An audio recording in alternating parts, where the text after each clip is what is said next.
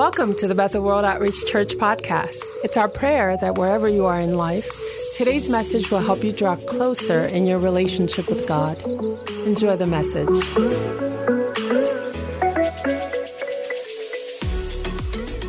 Good afternoon, everyone. Lord bless you. Good to see you in service this afternoon. First of all, I want to thank Bishop and Pastor Chris for allowing me this opportunity to stand before you. It's an awesome responsibility to stand before the congregation and on this platform that Bishop's ministry and his, his teaching has built and the way the Lord has used him. And so I, I don't take it lightly. Uh, we'd been pastoring for a number of years, and one of the deacons came to me one Sunday and he said, Pastor John, he said, I've been here for a number of years, and and he said, In all this time, I've never heard you minister on tithing. And I said, Well, Brother Meisner, the people are being very faithful with their, with their tithes. And the, I said, I think everybody in the church is being faithful. He said, But, but we really need to be reminded. And so today I'm not going to talk on tithing, but I'm going to remind you about something else. Amen. So I, what I'm sharing with you today, I have a feeling most of you are fully aware. But I really felt compelled by the Holy Spirit to share you uh, the words that I have here uh, put down on paper. When you awoke this morning, there were approximately 8 billion other people awakening to share the planet with you. Today, worldwide, about 236,000 babies will be born, all races, colors, etc. The people of this earth are classified in basically two categories that define us. Well, in a lot of categories, but there's Christian, non Christian, there's Muslim and Hindu and Buddhist and etc. So many different categories. But really, God, in God's economy, there are only two. There's only two we are either in Adam or we are in Christ. Those are the only two classifications that really do matter. In our culture, we've elevated its own classifications. We have race and color and uh, sex and rich and poor and educated and uneducated. And all of these are only temporary. Yet they've become the center of our focus. The who is who. Who has the most money? Who has the biggest house? Who has the highest degree? Who's on the most beautiful list? And, and it just goes on and on. There are so many classifications. But these are all fleeting and vanity. Just ask Solomon. He'll talk to you about that. But whether you are in Adam or in Christ is eternal. So I want to look at the two different walks that define or impact on each of us as far as eternal consequences, whether you're aware of it or not. And so we're going to be looking at the nature of Adam and the nature of Jesus Christ. So, what am I talking about? How did this all begin? How did it happen that everyone literally gets put in the in Adam category? Well, let's go to Romans chapter 5, verses 12 through 17. Therefore, just as through one man sin entered the world, and death through sin, thus death spread to all men because all sinned. For until the law, sin was in the world, but sin is not imputed where there is no law. Nevertheless, death reigned from Adam to Moses, even over those who had not sinned according to the likeness of the transgression of Adam, who is a type of him who was to come. But the free gift is not like the offense. For if by one man's offense many died, much more the grace of God and the gift of the grace of the one man, Jesus Christ, abounded to many. And the gift is not like that which came through the one who sinned, for the judgment which came from one offense resulted in condemnation, but the free gift which came from many offenses resulted in justification. For if by the one man's offense death reigned through the one, much more, say much more, much more, those who receive abundance of grace and the gift of righteousness will reign in life through the one Jesus Christ.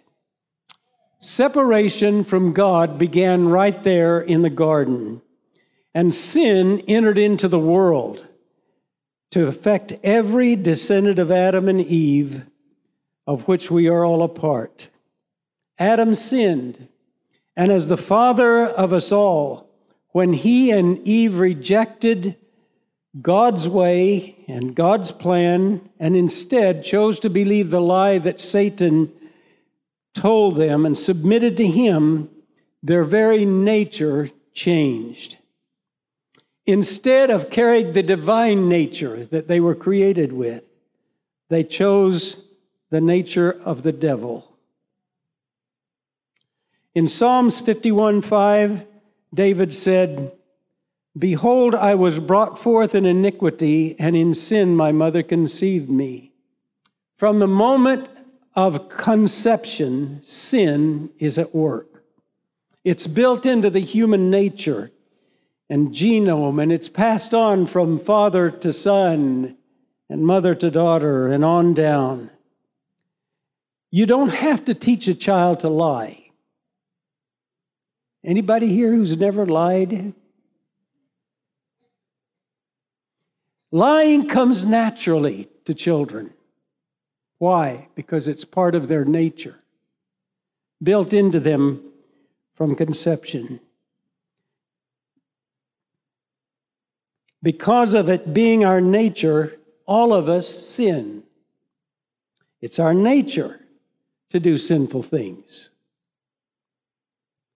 Romans 3:23 for all have sinned and fall short of the glory of God.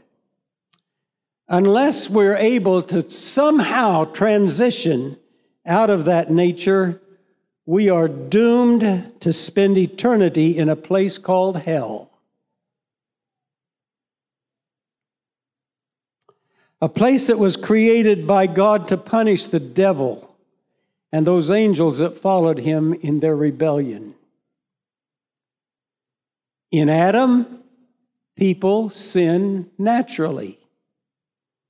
All types of sin, such as lying, stealing, meanness, prejudice, hatred, anger, rebellion, jealousy, all sexual sin, fornication, adultery, perversion, homosexuality, greed, pride, self determination. I'm going to do it my way.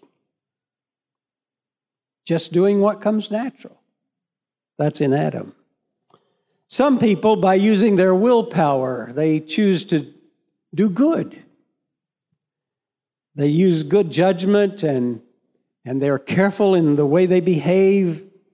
And they really try to be good, and in a sense, they are good.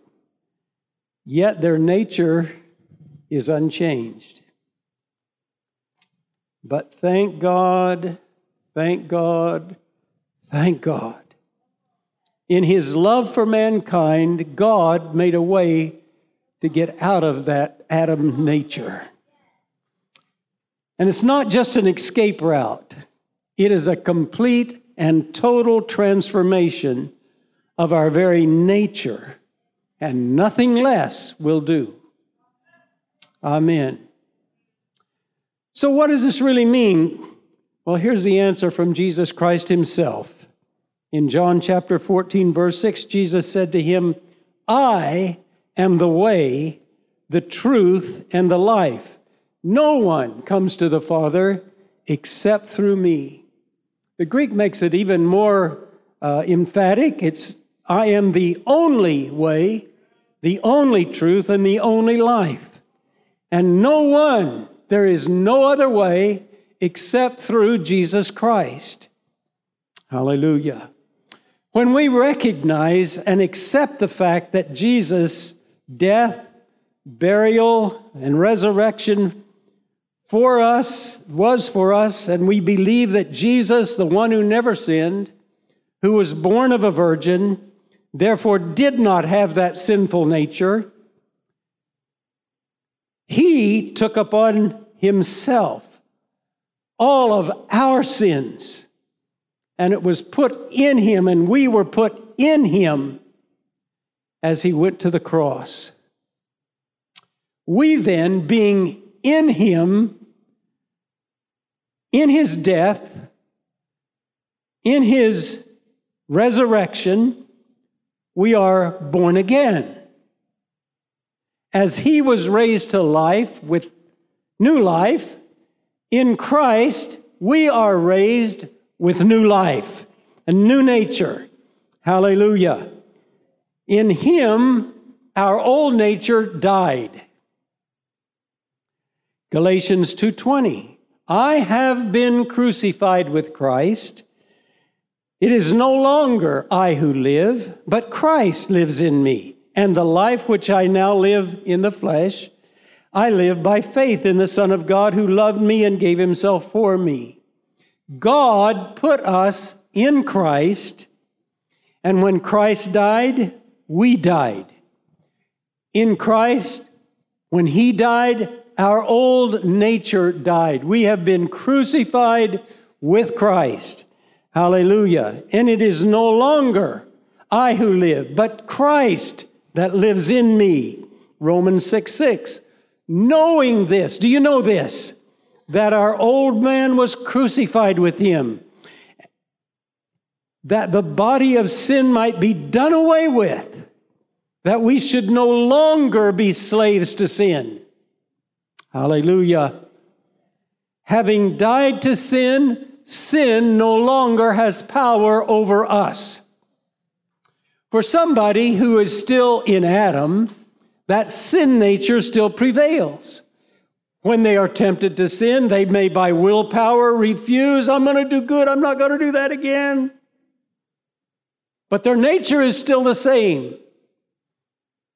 But in a child of God whose nature has been changed, sin is no longer comfortable.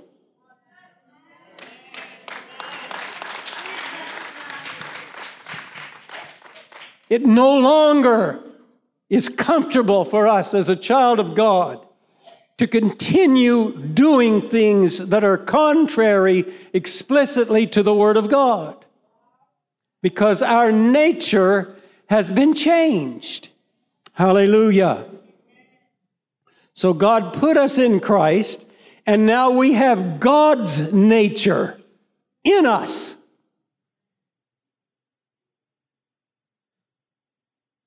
No longer Satan's nature, no longer devil's nature that allows us to be yielding to temptation without, without recourse or, or caring, but that's just the way we live. But in Christ, hallelujah, our nature has been changed, and now the very life of God dwells within us. God Himself, Christ in you the hope of glory. Hallelujah. So, having died to sin, sin no longer has power over us. Those in Adam can't help but sin, but those in Christ now have God's nature in them and cannot comfortably choose to sin anymore. The Holy Spirit prompts every believer when temptation comes, but the difference is whether we yield or not. Sinners sin naturally.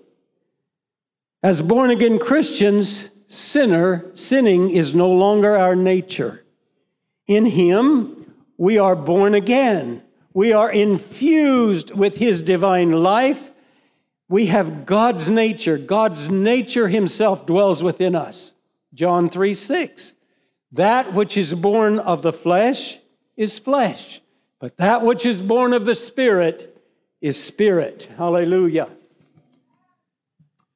In 2 Peter 1 4, by which having been given to us exceeding great and precious promises, that through these you might be partakers of the divine nature, having escaped the corruption that is in the world through lust.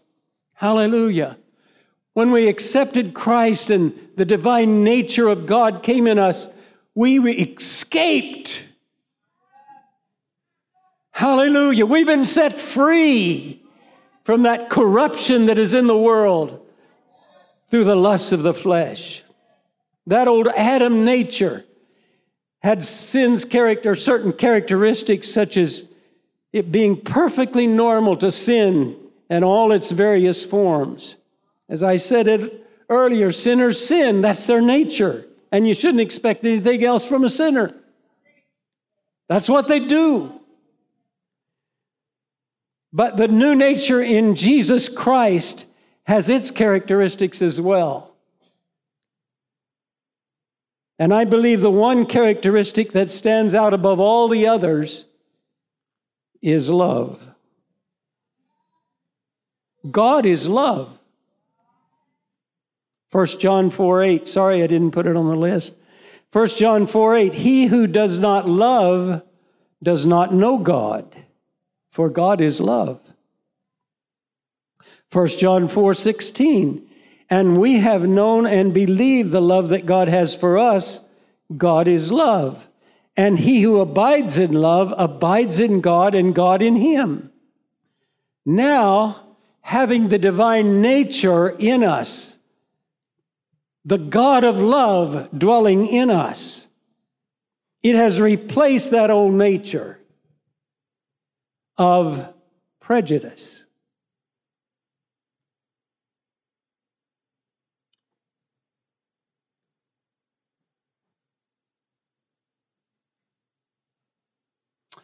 Of hatred. of pride, of anger, of unforgiveness, of gossip, of slander, of party spirits and cliques, and etc., and etc. As a fish out of water is uncomfortable, a sinner, a saint, a child of God cannot be comfortable doing those things.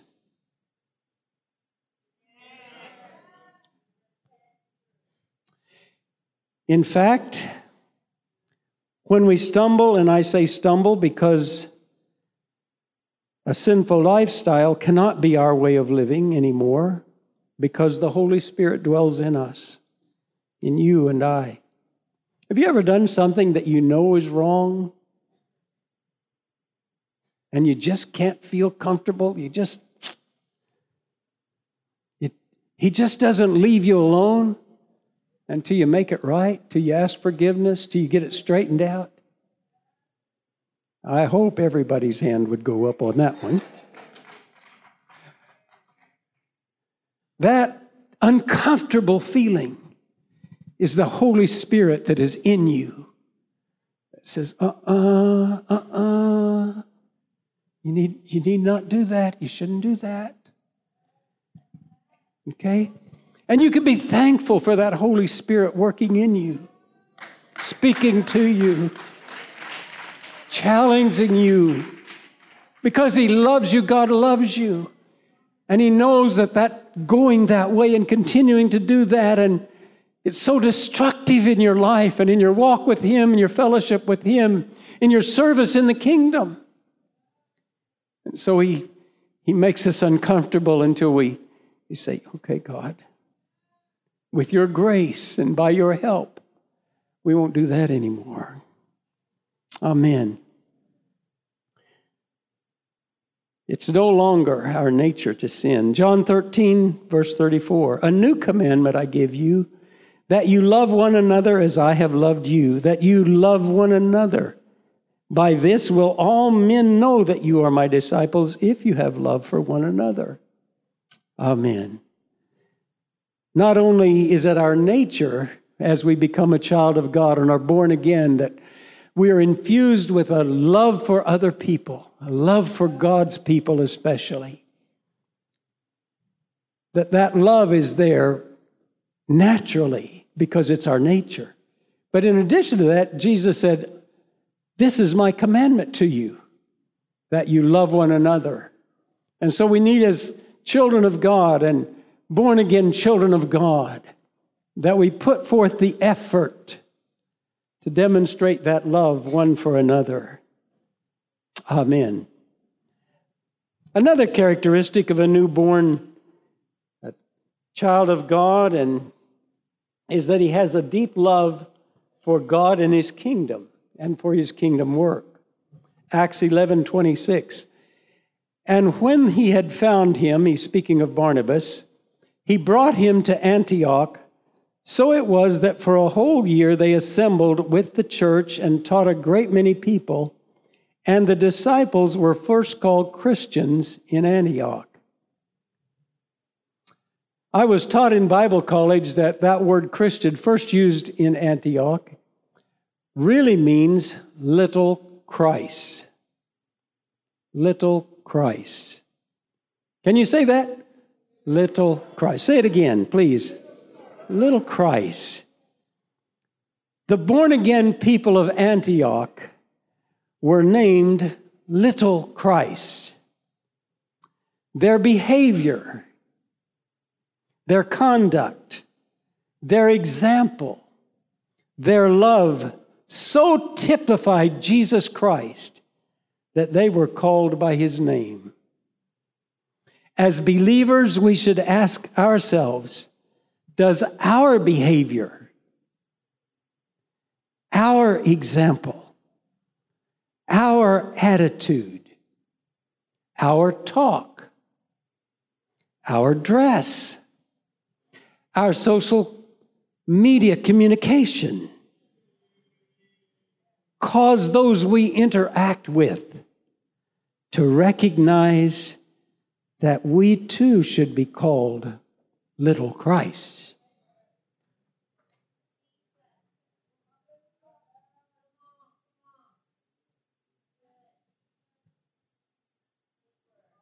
I'm not asking as a way of condemning you. I just want you to do a little self examination.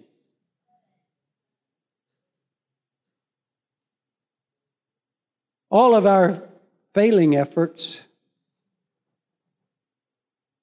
because we do fail, the Lord is there to give us help. But would our behavior, our conduct, example, attitude, talk, dress, social media communication be something that grieves the Lord?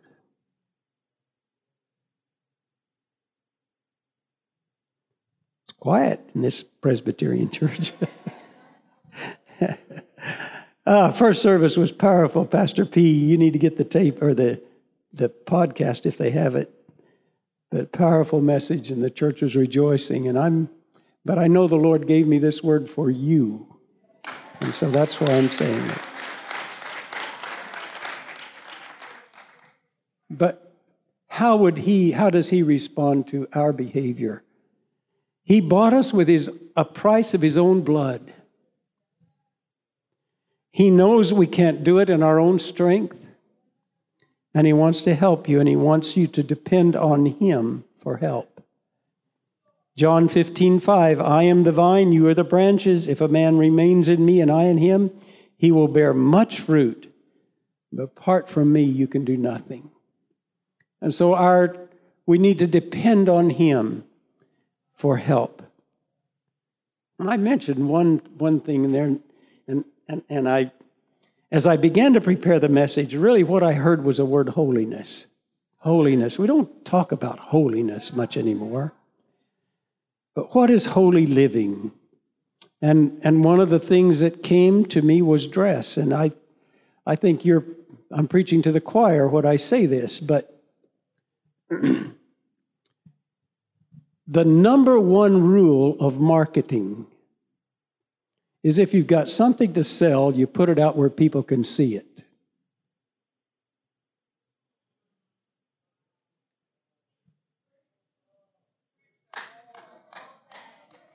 Okay?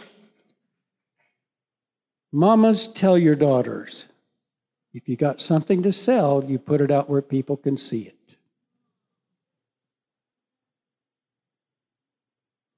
Okay? We'll just let it go at that. Okay? In 1 Corinthians 6 9, do you know that the unrighteous will not inherit the kingdom of God? Do not be deceived. And, and over and over in Paul's writings, he, he, he uses those three words do not be deceived. Don't be deceived. Because we have such a propensity to self deception. We do something and we don't really feel too bad about it, and so we do it again. But don't be deceived. Don't be deceived. These things will not appear in the kingdom of God. Neither fornicators, nor idolaters, nor adulterers, nor homosexuals, nor sodomites, nor thieves, nor covetous, nor drunkards, nor revilers, nor extortionists will inherit the kingdom of God. And then he comes out with another statement and such were some of you. Were some of you. Thank God for that power to change our nature. That such were some of you, but no longer. Hallelujah. Say no longer. No longer. But you were washed, but you were sanctified, but you were justified in the name of the Lord Jesus and by the Spirit of our God. Hallelujah. Hallelujah. If we find ourselves doing some of these things and feel convicted, again, it's the Holy Spirit working to guide us into right living. But finally, what really matters? What really matters? Let me say this first that regardless of how long you live, life is short compared to eternity. Life is just a wisp of steam that's gone. Even if you live to be 120 or 150, if they get things going with the genes, regardless. The longest life on earth is just a wisp of steam compared to eternity. In eternity, there is no time. Time's an earth thing. In eternity, there's no beginning, no ending. It just always and forever is. That's hard for us to understand, but it just forever is. Heaven is a place of joy, of peace, of love, filled with the presence of Jesus and the Holy Spirit and Father God. We've heard many accounts of people who say they passed on or they came back to life or the Lord took them and showed them heaven, how beautiful. People that have gone before, they saw relatives that had passed on. And they saw the opulence and the beauty and, and how perfect and how fabulous the colors and everything is in heaven. Really, it's beyond our imagination. You know, you take a look at Earth, you, you, you see planet Earth, and, and this thing is going to pass away. But God still, in His wisdom in creating planet Earth and His, His wisdom in creating you, I was just reading this week about something that the scientists have just discovered about in our, in our genetic makeup.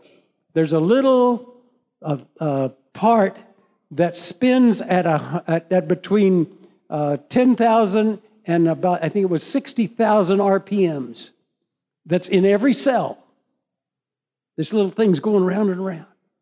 And it is almost 100% efficient. Scientists can't even come close Designers, engineers have made motors, but They won't go faster than about 10,000 RPMs and they blow apart.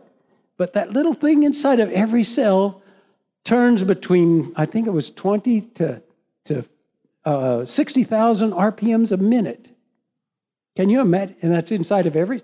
God put that in there. Darwin, Darwin said if, if the complexity of man is beyond, more beyond than, the, than, than just a, the cell, he said, then my whole theory falls apart. Well, it's far beyond. They found genes and et cetera, et cetera, and now they're down into little, little tiny things in every cell that spins at 60,000 RPMs. Oh, the wisdom of our God. Hallelujah. The beauty of earth, the beauty of the hills and the valleys and the trees and all of that, and fall's coming on, and, and the leaves are going to be beautiful once again. And there's no purpose in it. Why does one leaf turn red and another one turn yellow? Doesn't serve anything in the ground. It's just God wanting us to see His beauty, the beauty of creation. Now, if He spent that much time on this earth that's passing, what's heaven going to be like? Ah, I can feel it. it's giving me chill bumps. What's heaven going to be like when God puts forth his best work? Oh, it's going to be wonderful. It's going to be wonderful. And that's where I want to go. Amen. The smells of heaven, they talk about that, and the beauty of heaven. And ah, and there will be tasks assigned in heaven. It won't be just standing around smelling and looking at the flowers. There's assignments to be made and things to be carried out and, and a work to be done. And there are rewards that are coming for those that have been faithful and, and, and their assignment here on planet Earth.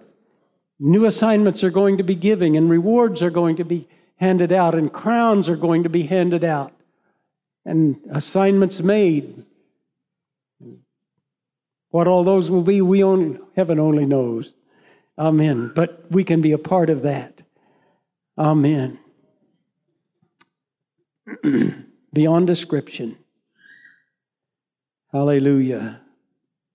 But for those who have not accepted Jesus Christ, the way that God opened up for us to enter in, it will be entirely different.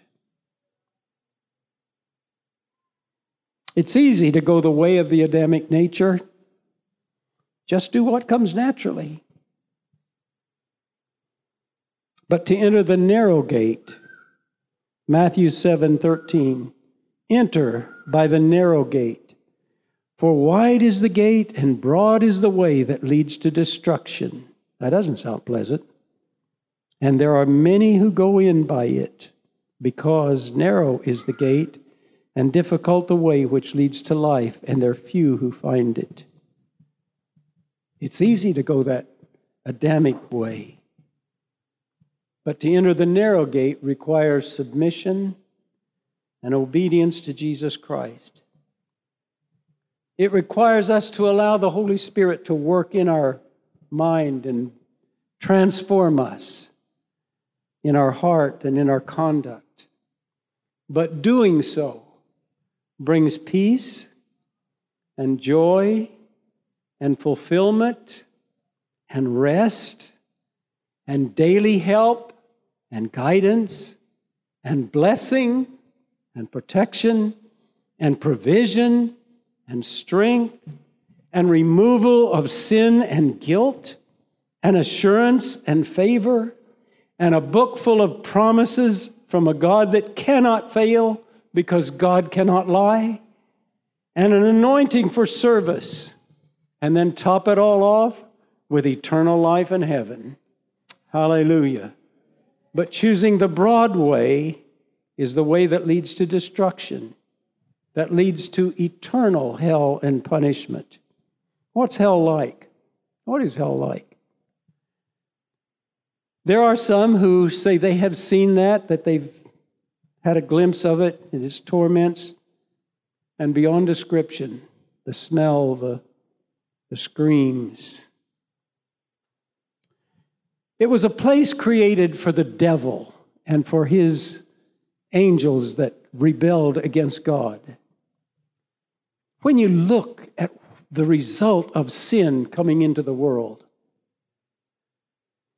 the death, the pain, the suffering, the wars, the famines, the murders, the injustice, all of that because of Adam and Eve's transgression.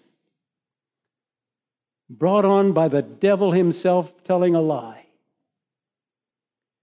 What can be severe enough to punish him for what he did? I don't think there's a torment invented that's enough for what he did. That's not showing love, is it? I don't love him either. But I'm serious. When he did that, look at what has happened. Look at the people who are suffering today, who will die of famine and disease and cancer and all the other stuff. And all of that is a result of that sin nature being passed on to mankind and, and all of its ramifications. All of that. What can be severe enough to punish him for what he did? That's the place hell is. God created hell to punish him for all of that. And then they had to enlarge it for those who choose to go with him. I don't want to go there. First of all, a place of destruction. I've heard people laugh, well, I'm going to hell. I'll see all my friends there. There'll be no friends in hell. There'll be no friends in hell.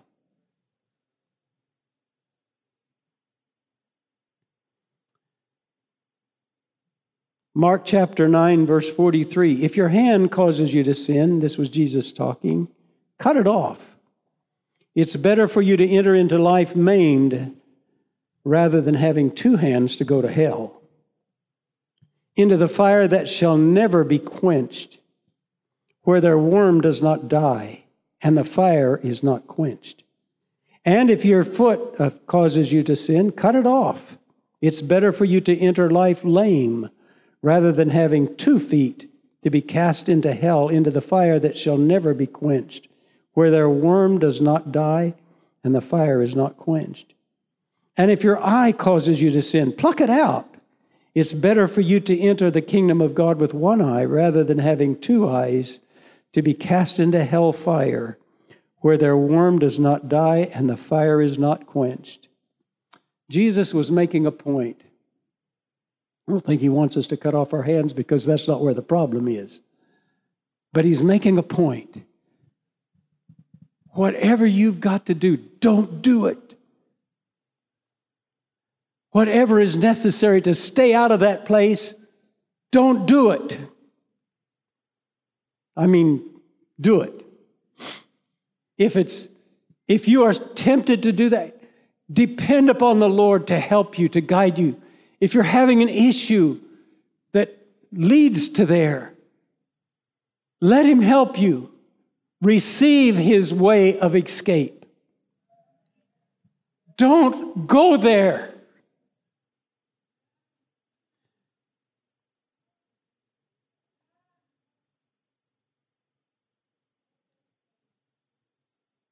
Choose not to, and it's your choice. God has made the provision, He's laid it out. It's there. Whosoever will may come but it's your choice.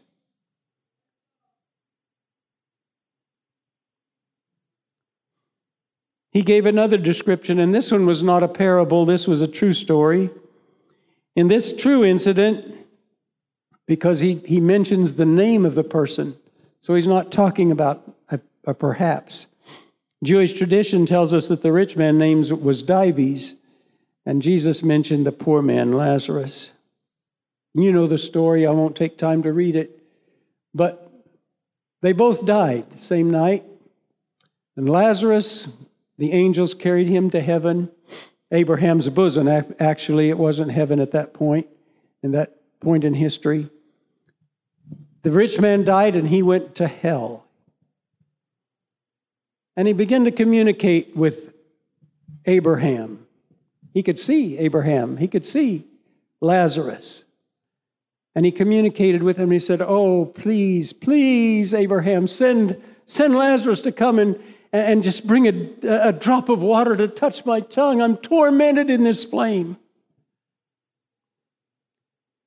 Adam, Abraham said, Sorry, can't do that. There's a, there's, a, there's a great gulf fixed between where you are and where we are, and people that are here can't go there, and people that are there can't come here. He said, Well, please then, if, if you can't, then send, send Lazarus to go tell my brothers. I've got five brothers, and they're coming here too, but if he'll go and warn them, maybe they won't want to come here. And he, Abraham said, Well, they have the prophets, they have Moses, and if they won't listen to them, they won't listen even if somebody rises from the dead.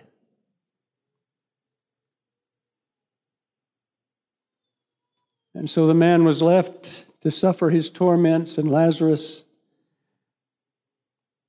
was with Abraham and later with Jesus. But these verses tell us some different things. First of all, it tells us hell is terrible. Hell is a place of torment. Hell is real. And it's a place where we don't want to go. And even if someone were to rise from the dead, many will not listen. Well, someone did rise from the dead, and his name is Jesus. And he invites you to come and experience eternal life with him. Will you believe him? Will you believe the words he's spoken?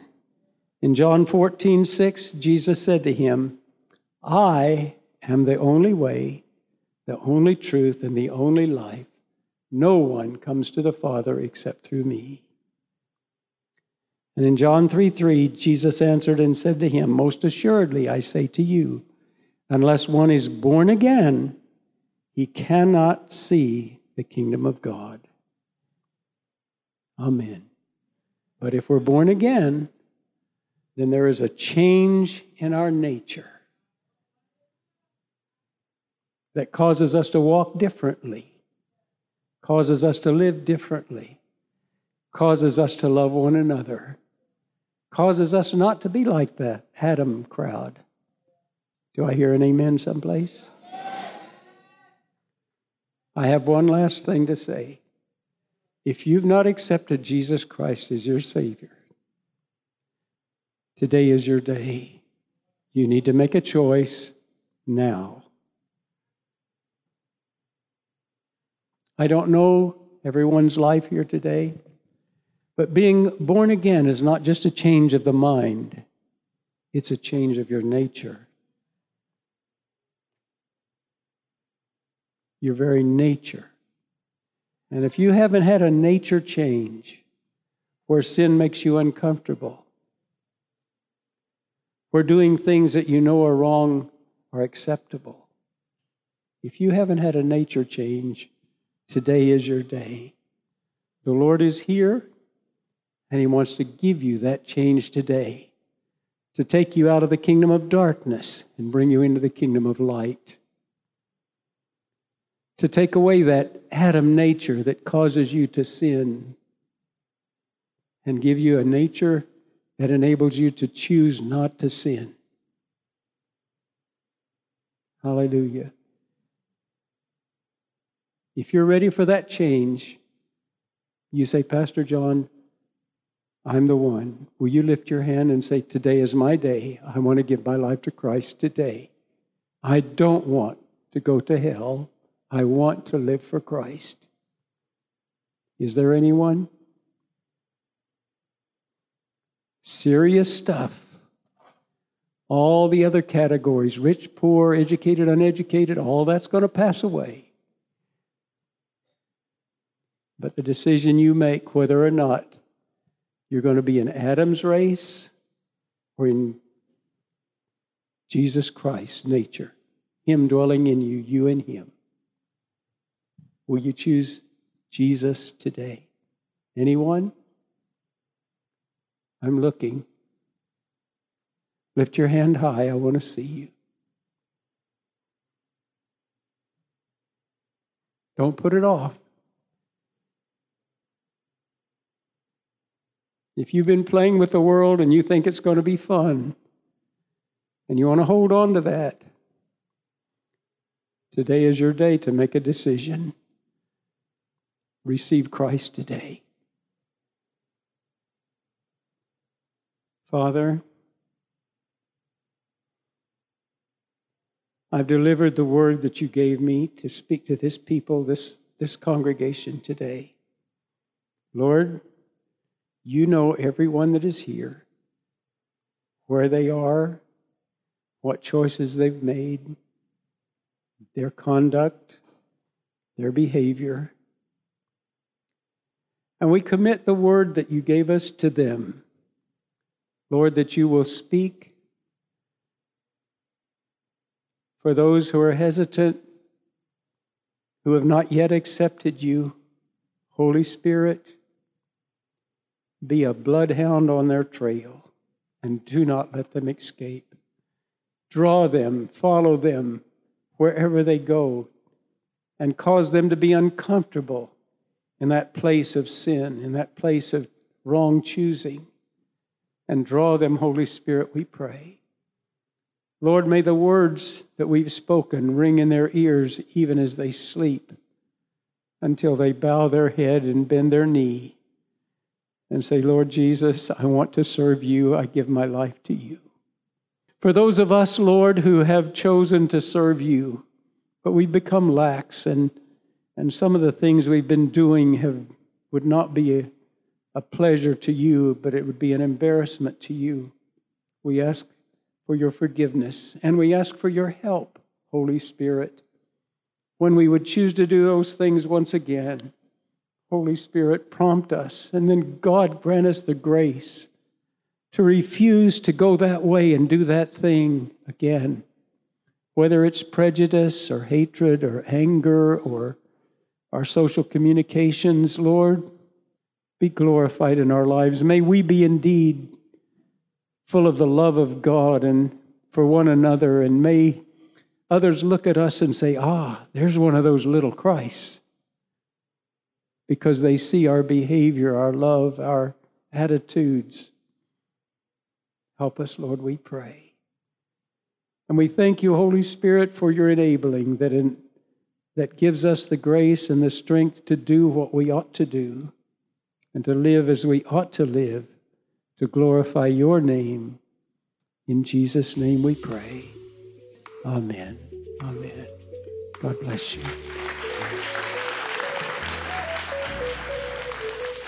Thanks for listening today. If you love this podcast, please subscribe, rate, and give a review on iTunes. To learn more about Bethel or to support this ministry financially, please visit us at www.bethelcityofhope.com. You can also connect with us via Facebook or Instagram at Bethel City of Hope. Thanks again. Have a great day.